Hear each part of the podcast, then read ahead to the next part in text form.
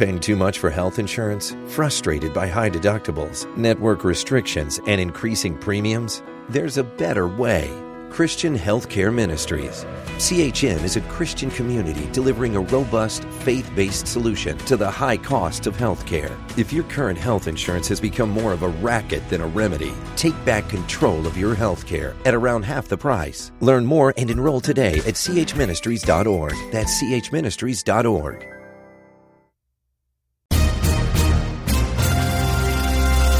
Sunday, May 22nd, 2022. I'm Jared Halpern. President Biden is pushing for quick approval for Finland and Sweden to join NATO. Russia's full scale aggression against a sovereign and democratic neighbor. That was a watershed moment for Sweden. And this week's primaries tell another story about the power of Trump's endorsement. Trump taking away his endorsement from Mo Brooks has allowed Mo Brooks to actually uh, move back into the into the into the you know first tier status. This is the Fox News rundown from Washington.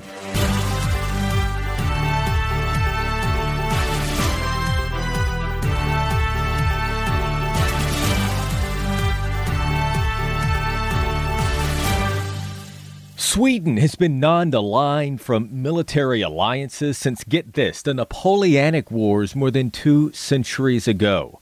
The Russian invasion of Ukraine, Sweden's Prime Minister Magdalena Andersson made lawmakers in her country rethink defensive alliances. Russia's full scale aggression against a sovereign and democratic neighbor. That was a watershed moment for Sweden. Standing next to the president of Finland and President Biden in the White House Rose Garden, Andersson said the NATO alliance is now necessary for Sweden's national security. Finland and Sweden are formally applying for NATO membership, a process that could take some time. All 30 NATO members must agree, and Turkey, a member of the alliance since 1952, is not on board. President Biden wants the U.S. to ratify NATO's expansion fast. That would need to happen in the U.S. Senate, the legislative body responsible for confirming treaty agreements. So let's start there this week with Fox News congressional correspondent Chad Pergram on where the debate stands in this country and how quickly that debate will begin uh, there's two steps to this. Of course, the NATO nations have to agree to this. Okay, that's one thing. One to watch is Turkey and whether or not, uh, you know, sometimes they frankly just like to mess with the United States and the rest of the European Union members. So that's something to watch for, especially if they're trying to get some F 16s. One wonders if that might be one of the issues here. But the other thing is ratification in the United States Senate. This is treated uh, much like a treaty uh, that we would make with a foreign government. Uh, the House does not have a role. This is the Senate's baby per the Constitution. And under the Constitution, a treaty needs ratification by two thirds. Now, we think that surely there are 67 votes to do this, but there was an interesting line of questioning uh, from Chuck Schumer, the Democratic leader in the Senate, starting to question some of those Republicans who oppose the Ukraine aid bill. Mm-hmm. There were 11 who voted in the Senate against this. Uh, everything from saying, you know, the money should come from someplace else or what have you. There were some in the House who were a little more aggressive uh, in their criticism of this. Uh, bottom line is uh, Chuck Schumer is saying that there's this uh, pro MAGA, soft on Putin, his words, element in the Republican Party. And so you could see maybe where there might be some that say, wait a minute, uh, this is a problem. We're getting ourselves too deep in this. Here's the issue uh, when you talk to people who study Russia, uh, they will point out that you had this expansion of NATO at the end of the Cold War. Uh, you know, North Macedonia is how far they've gotten, brought Poland. These are all, you know, former Eastern Bloc countries over a period of time here. And they basically eventually went up to the border of Russia, right to Vladimir Putin's doorstep. He could see NATO from his house, to paraphrase a famous American politician. And the issue here is some people believe that that provoked him over time. Whether that's appropriate or not, or whether that's right or not, that is a theory that's out there. And so, if you're going to bring in Finland and Sweden, and you know, Finland just kind of got independence from Russia, you know, it was just a little more than 100 years ago. Mm-hmm. In fact, I went to an event here in Washington marking the 100 years of independence at the Embassy of Finland a few years ago. Mm-hmm. Uh, you see where this starts to maybe, you know, rattle some sabers. And does this push Vladimir Putin to do something else. Things in this war are not going very well in the war. Does he do something radical? And you could see some of those voices, some of those uh, 11 Republicans in the Senate who voted against this, and frankly, maybe some others who look at this from a geo, uh, you know, strategic standpoint who might be opposed to that. That is an unanswered question right now in Washington. What's the timeline? How quickly do you think? Uh, Senate Majority Leader Chuck Schumer, and, and I suppose he'll work in tandem with the Minority Leader uh, Mitch McConnell, who seems to be very supportive of this move. Uh, how quickly here can can they get this ratification vote? Well, we don't do this very often, but we would think sometime this summer. I remember talking okay. to a, a, a, Finnish source just about uh, two months ago. Uh, the war was underway, and asked uh, about the you know possible membership in NATO by by Finland specifically, and they said yes, I think that would come, but it would be a couple of years. well, things have really stepped on the gas since then. Uh, so this is something that probably gets done you know, maybe in the summer, maybe later this year. It also depends what they decide to do in Brussels. I mean, that's fast, right, for for a treaty? Yeah, but guess what? You, you know you have real world events here. You have a yeah. war in Ukraine. Now you could also see where somebody might want to drag this out for the reasons that I just stated. Uh, mm-hmm. Maybe you know on a slower track, they're lucky to get this done before this Congress ends. Maybe you know December or early January next year. This is just a Senate vote. The House takes no action. That's right. That that's right. Now, now, there are some things that they deal like with trade where they don't treat it as a full treaty, and there's even been some questions of constitutionality of that. They put it through the House of Representatives. I think about that about like you know fast track trade authority and some others. The reason being because they don't want to submit it to a two thirds vote in the Senate, or they don't have the votes to ratify. But this is going to be a two thirds threshold in the Senate. Yes, They're going to have right. to do it's a this super like majority. a treaty. Yes. And so let's talk about that in context of what else happened uh, this week. The Senate finally able to pass that $40 billion aid package. They wanted to do it, I know, last week before Senate uh, Senator McConnell led a, a delegation to Kiev. Um, it was slowed down by Rand Paul, but it gets through. Big bipartisan vote, as you've talked about. 11 Republicans voting no, but still a, a big bipartisan number. Uh, $40 billion now in defense and humanitarian uh, aid for Ukraine how much more is expected to be spent here? I mean, this is now the second pretty sizable chunk of, of emergency spending now since the invasion in February. Well, one of the criticisms from Senator Paul is that what we threw into this big spending bill we did in March, plus this bill here, we have now exceeded what we have sent to Ukraine, what Russia spends every year on its entire military budget. You know, they're not up to our level, but that's pretty mm-hmm. significant right there. I mean, okay, not all so of this money is going to Ukraine. That's right, and, and some of this some is of this humanitarian is to, to well. refill the stockpiles in the U.S. that are being sent to Ukraine. Yeah. There, there's some yes, other exactly. money there. Is my point. Yeah, yeah, we depleted a lot of our weaponry, yeah. and so we sent that abroad. So that, that that's part of it as well. But it just shows you, you know, it's another big. You know, I was talking about there's the 12 annual spending bills. Mm-hmm. Well, then you've done a 13th. If you include this 28 million, which is you know, pocket lent here on, on, Capitol Hill, the 28 million with an M as in Mary dollars that they wanted to send uh, to the FDA, uh, the baby formula crisis here, you know, that, that's a 14th extra spending bill. So these things do add up over time, not to mention doing the COVID bill. Okay, we'll, we'll get to that at some point, I'm sure. So you're right, uh, but this was the objection by Senator Paul. Uh, this represents two or three things. Number one, it shows you how one senator can really gum up the works. Mm-hmm. And the fact that they had the votes to overcome a filibuster, this is legislation, so it needs 60 votes, but it took them a week's time to run the traps. Remember, I remember Mitch McConnell, the minority leader, coming down to the floor twice a week ago Thursday saying, We need to pass this bill today. And his yes. bluegrass state colleague was just not having it. And so this is where uh, Chuck Schumer had to put all these processes in place where you can you have to clear a filibuster just to get on the bill. Then you have to clear a filibuster to get off the bill. And, and, and even if they days, you have to have a much time. You, you, you know, they cleared the second filibuster on Thursday. If Senator yeah. Paul stuck to his guns, it would have been probably later in the day on Friday yeah. when they would have I mean, passed this that, bill. There's a process in the Senate, and they, they went through it. But it, it raises the question: the 40 billion. Yes, that, that's supposed to get to the fiscal year. So what? That's through September. Um, is that the expectation? And are lawmakers expected to uh, pass any more spending?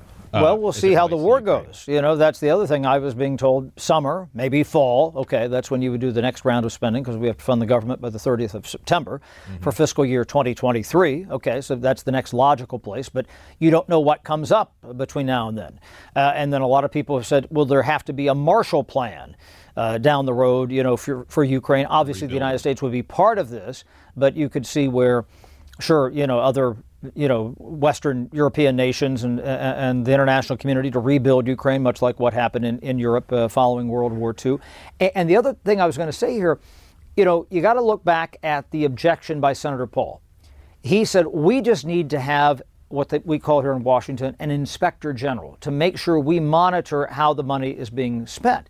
And you know, just this week, a couple of times I saw a report from what we call cigar. Now, that's cigar with an S, not with a C, but it's the Special Inspector General for Afghanistan. You see, the SIGAR, that's the acronym, because we have spent trillions uh, in Afghanistan and Iraq, and they're looking at how we've spent the money over there. You know, we've been in Afghanistan for two decades now. And so there's an inspector general for that. Some people might say, well, if we're going to spend this money in Ukraine and this is going to be an ongoing problem, shouldn't we have an inspector general there? And that's the point that Senator Paul was trying to make.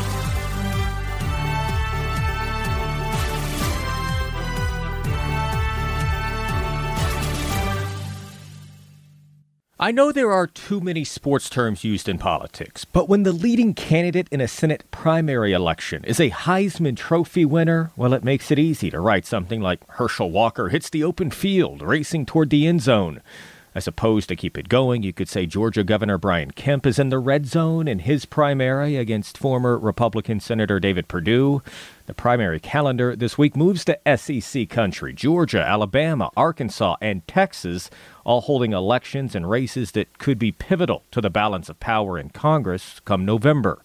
So let's get our lineup card set with Fox News Radio political analyst and National Journal Against the Grain columnist, Josh it, it, would be a surprise if Governor Kemp doesn't uh, get past 50% necessary uh, to avoid the runoff against David Perdue. And this is an example of just the, the, the, the worst uh, case scenario for Trump, uh, where he put most of his political capital early on in defeating Brian Kemp, in mm-hmm. recruiting Perdue to challenge him, and going to Georgia for at least one rally, uh, offering the most you know accurate attacks against the sitting governor. And not only did that campaign not work? You know, polling shows the Fox poll, Jared shows uh, Kemp winning by over 30 points, and yeah. this could be a rout, a rout uh, in Georgia. And, and, yeah, this is not. You know, this Georgia was the center of, of where Trump's most obscene election denialism took right. place in 2021. And he made that the issue. That's why he doesn't like Brian Kemp because Governor Kemp did not overturn the the election, I guess. Um, and that has been a big part of Perdue's um, campaign. Right, Perdue has talked a lot about what he would have done as governor. Um, does this teach any lessons here for Republicans about focusing on 2020 versus focusing on sort of a record of accomplishment right now, which is what um, Kemp has done, right? Kemp has said, listen, here's everything I've done over the last four years. So I think it helps if you're a Republican governor, especially compared to being a Republican congressman or senator who has uh, been been critical of President Trump. Governors are executives. I think Republican voters understand that that they're, they're the folks in charge, and even if they you don't agree with what a governor does on one issue, if you like what they do on a whole host of issues, you can see why you'd be more inclined to support said incumbent. Whereas if you're a senator who you know you're part of a talking society of 100 uh, senators, maybe the, the, cost isn't as large if you just send a, a you know a signal of, of, dissatisfaction by voting against your Republican incumbent because Trump says so. Uh, I, and, and, and Jared, you mentioned an important point that Governor Kemp, even though he got on Trump's bad side because he, he, certified the, the election results in Georgia. He has governed did a lot of yeah. did a lot of conservative uh, yeah. agenda items as a governor can do. He passed a voting reform package that ticked off the left, ticked off Stacey Abrams, but ended up passing and, and, and ended up burnishing his standing with, with conservative voters. He passed education reforms in Georgia. Uh, he's, he's dealt with uh,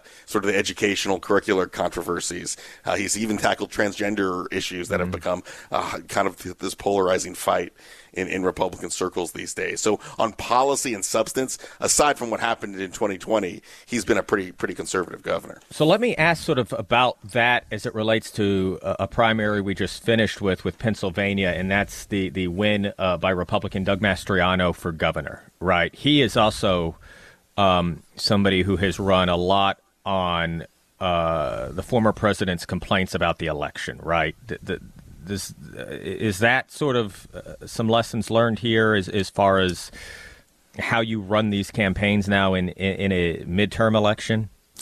Yeah, well, it'll be interesting to see how Mastriano pivots. If, if yeah, I mean that was important to a the general primary. Election. We'll see what happens now in a general. Look, right. I, I was struck. I mean, Mastriano, I think, got a late he was going to win the primary anyway. He got a boost at the with the Trump Mm-hmm. endorsement at the end, but he won with 44 percent of the vote. Um, he won. I mean, I was sort of surprised to be honest to see how well Mastriano did in the Philadelphia suburbs, in the Pittsburgh suburbs. He was getting about 40 percent of the vote and winning uh, almost across the board in the state of Pennsylvania. But that doesn't mean much when you look at the general election. When you look at where uh, his his controversial positions on everything from you know the election his position on the 2020 election, Right, to right. him marching uh, to the Capitol on January 6th, um, to his position on abortion. That's going to be litigated in a general election against Democrat Josh Shapiro, and, and it's a different electorate. You're going to have to win over those swing voters in the suburbs in Pittsburgh and Philadelphia. So, you know, I, I think it was a more decisive win for Mastriano than perhaps I expected.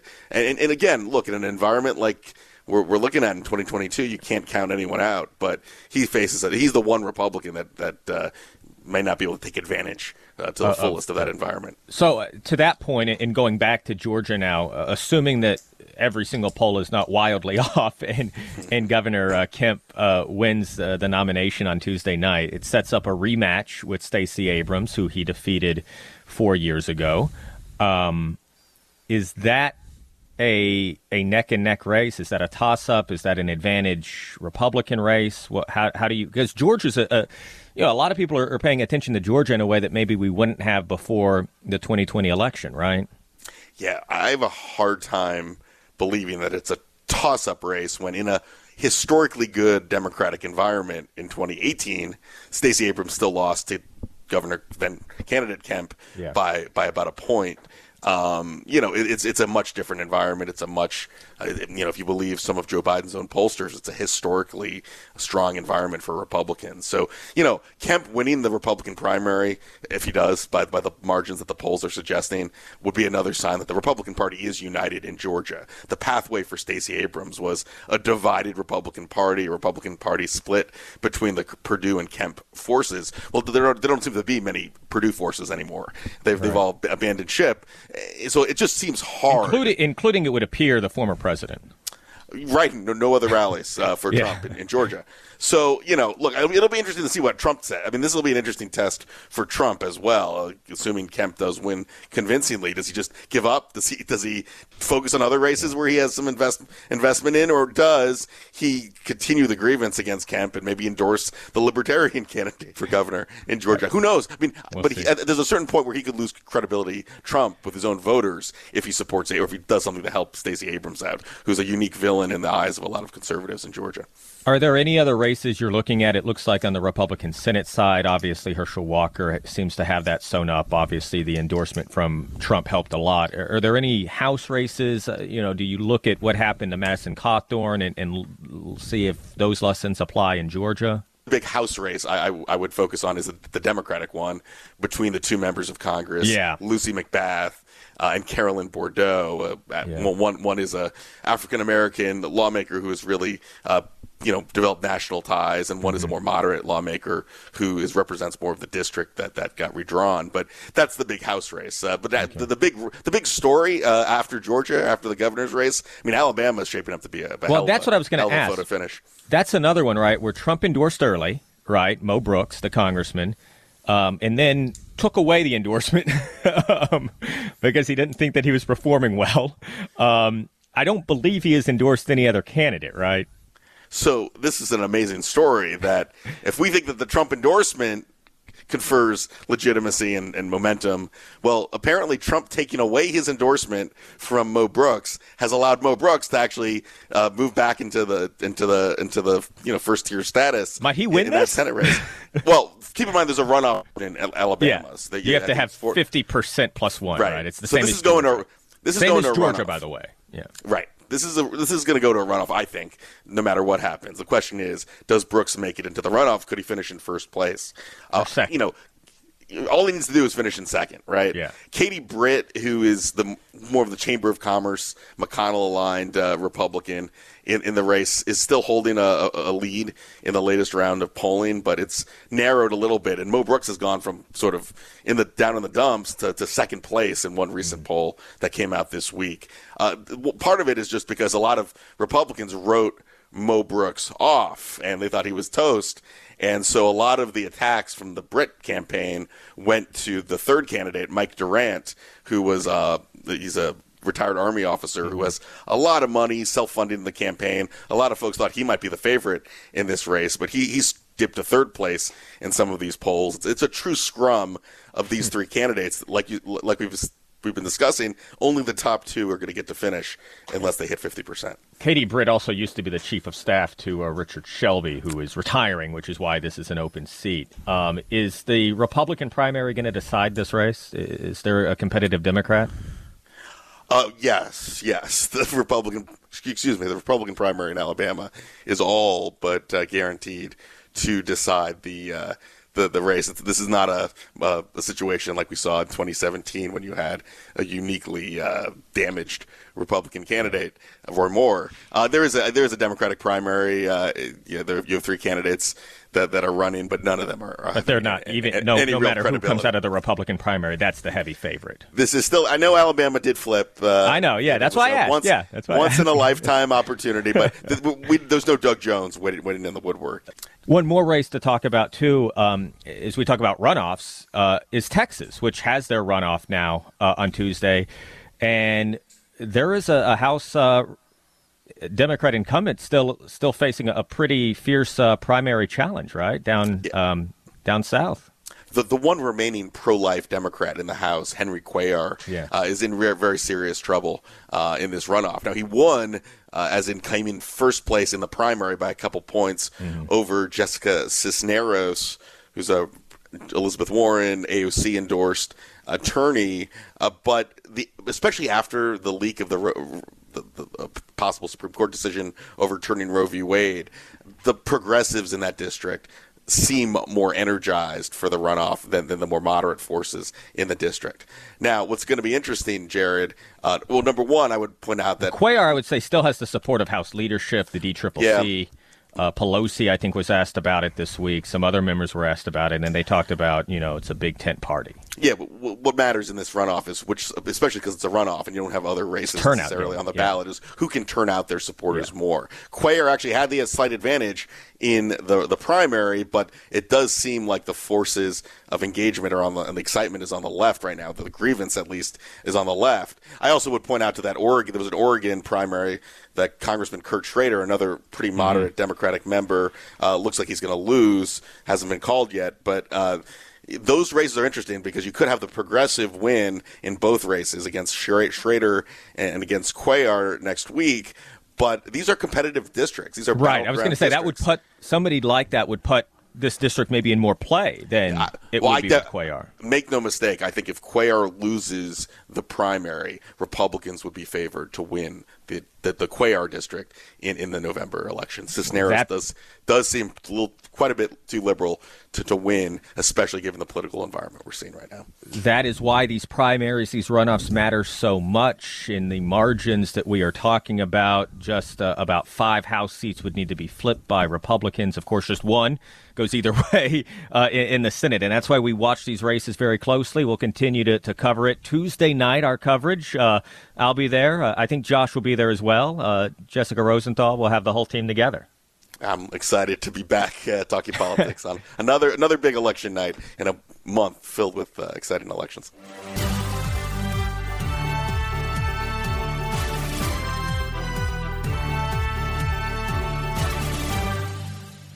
That will do it for this week's Fox News Rundown from Washington. Next week, Congress is calling baby formula makers to testify as the shortage continues leaving parents feeling helpless. And the Supreme Court could decide that major abortion case by officially releasing an opinion any day now. We'll stay on standby. Until then, stay safe, stay healthy, and stay in touch with those you care about. For all of us at Fox News Radio, thank you for listening. I'm Jared Halpern from Washington.